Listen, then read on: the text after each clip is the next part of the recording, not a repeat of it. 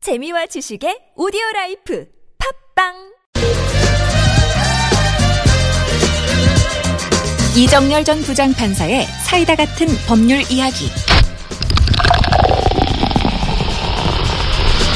네, 이정열 전 부장판사와 함께합니다. 어서 오세요. 네, 안녕하십니까. 자, 오늘 이야기 나눌 게 바로 조금 전 시사 외전에서 아주 뜨겁게 토론을 했던 네네, 들었습니다. 그 김재수 장관 해임 건의 의결이 과연 요건에 부합하는 것이냐. 네. 이 문제를 이제 법률적 측면에서 이제 짚어볼 예정인데요. 그건 잠시 네네. 미루고 또 하나의 지금 큰 그러니까 논란거리가 백, 그러니까 고인이 되신 이 백남기 동민 부검 문제인데 네네. 이 부검이 부당하다 이렇게 지금 SNS에 글을 올려서 오늘 화제가 됐다고 들었는데 어떤 아, 네. 내용입니까? 어, 간략하게 말씀을 드리자면은 네. 법적인 절차를 거칠 때에는 쌍방 간의 이해관계가 대립하기 때문에 네. 양쪽의 주장이 다그 반영이 될 수 있는 그런 절차가 이루어져야 되거든요. 예, 예. 그런데 지금 이 백남기 선생 같은 경우에 부검을 하려고 하면 네.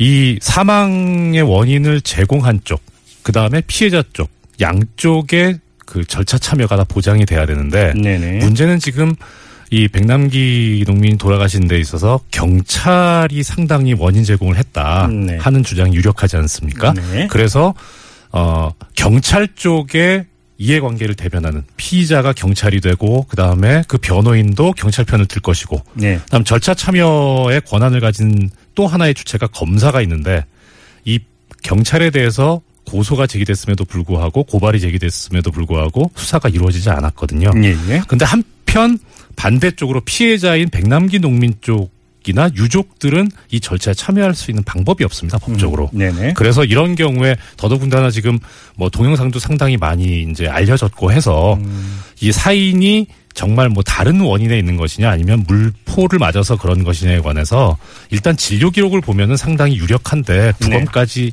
하는 경우에는 오히려 진실이 규명되기보다는 어, 사실을 축소하려고 하는 그런 오해를 받을 수 있지 않겠느냐. 네. 그래서 부검을 하는 건 잘못된 것이다. 그런 얘기를 했습니다. 앞서 저희가 2부에서 이 백남기 대책위 이제 위원장하고도 인터뷰를 했는데요. 그분이 어떤 표현을 쓰냐면 경찰은 피의자 아니냐. 뭐 네, 이런 뭐 그렇죠. 주장을 하셨어요. 근데 어떻게 네. 이렇게 일방적으로 할 수 있는 거냐. 네. 그런 주장을 하신 바가 있는데 결국은 같은 맥락의 이야기다. 이렇게 네, 볼수 그렇습니다. 있겠네요. 네. 알겠습니다.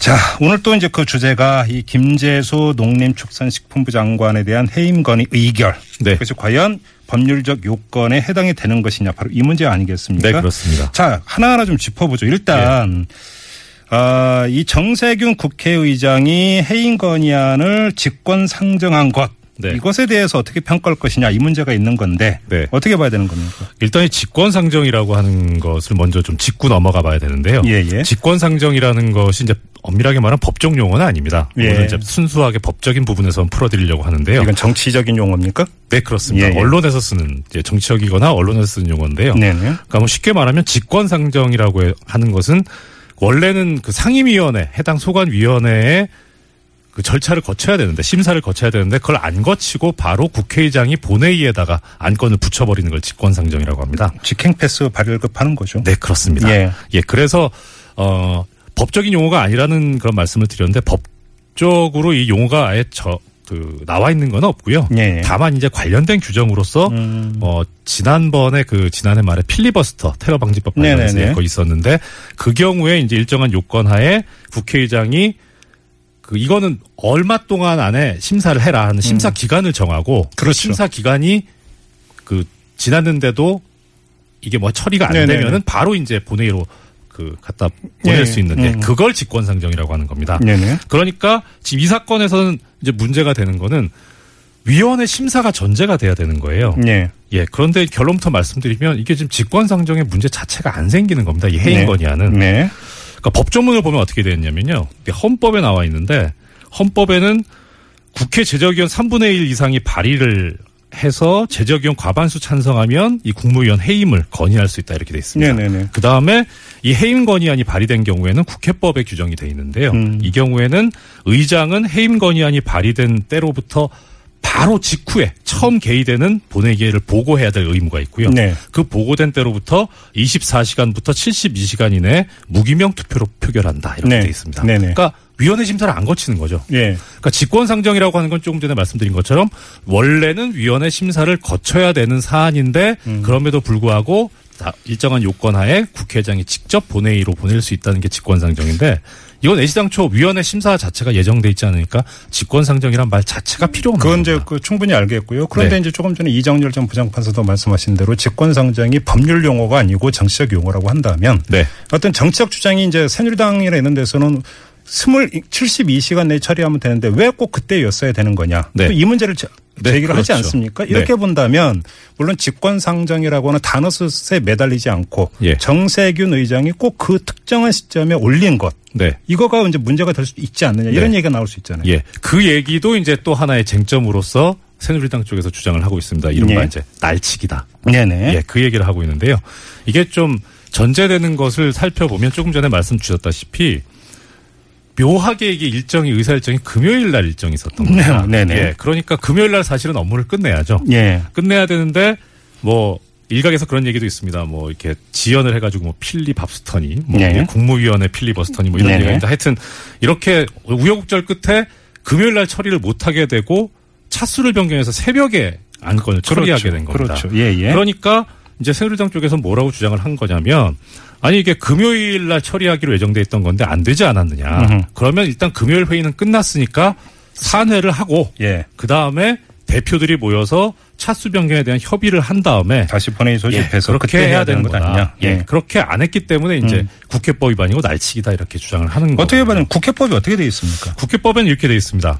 그러니까 의사 일정을 변경을 하려면 그러니까 예. 지금 이제 토요일 날 하려고 했던 걸 아, 일요 아, 금요일 날 하려고 했던 걸 토요일로 바꾸는 거지 않습니까? 예, 예. 이렇게 변경을 하려면 국회의원 20명 이상이 동의를 해서 본회의에 의결을 하거나 네. 아니면 의장이 각각 교섭단체 대표 의원하고 협의를 해서 네. 그래서 필요하다고 인정할 때는 변경할 수 있다 이렇게 되어 있습니다. 이제 문제는 교섭단체 대표 의원과의 협의 네, 협의를 했느냐 안 했느냐 바로 문제인 이거잖아요. 거죠. 지금 예, 쟁점이 그렇습니다. 되고 있는 게. 네. 예. 그래서 이제 국회의장 쪽에서는 협의를 했다는 거고요. 네. 그러면서 이- 말씀을 하고 계시는 것이 뭐냐면 의사 과장을 통해서 그 본회의 중간에 음. 새누리당 쪽에 김도 원내 수석 부대표한테 그 이- 의사 일정을 변경하겠다라는 내용의 문건을 전달을 했다. 네. 음. 이제 이렇게 얘기를 하고 있고 새누리당 쪽에서는 아니 뭐 종이 한 장 주면 다냐. 그렇죠. 이게 그리고 어떻게 협의냐. 예, 그렇죠. 보통 예. 이제 협의라고 한다면 쌍방소통이 돼야 되는 건데. 그렇습니다. 이게 어떻게 예. 협의냐. 이렇게 네. 지금 이제 제기를 한 건 문제 예, 아닙니까? 그렇습니다. 그래서 이게 사전적 의미는 그렇고, 네. 그래서 이제 저는 이제 법률적으로 말씀을 드리자면, 예. 요 유사한 관- 그 사례로 헌법재판소에서 결정이 난 게 있습니다. 아, 그런 게 예, 있습니까? 예, 예. 2008년도 결정인데요. 예, 예. 결론적으로 이제 먼저 말씀드리면 헌법재판소에서는 이게 국회법 위반이 아니다 오, 이렇게 판단을 했습니다. 어떤 사례인데요? 예, 사안은 그 2005년도에 그러니까 참여정부 시절인데요. 예.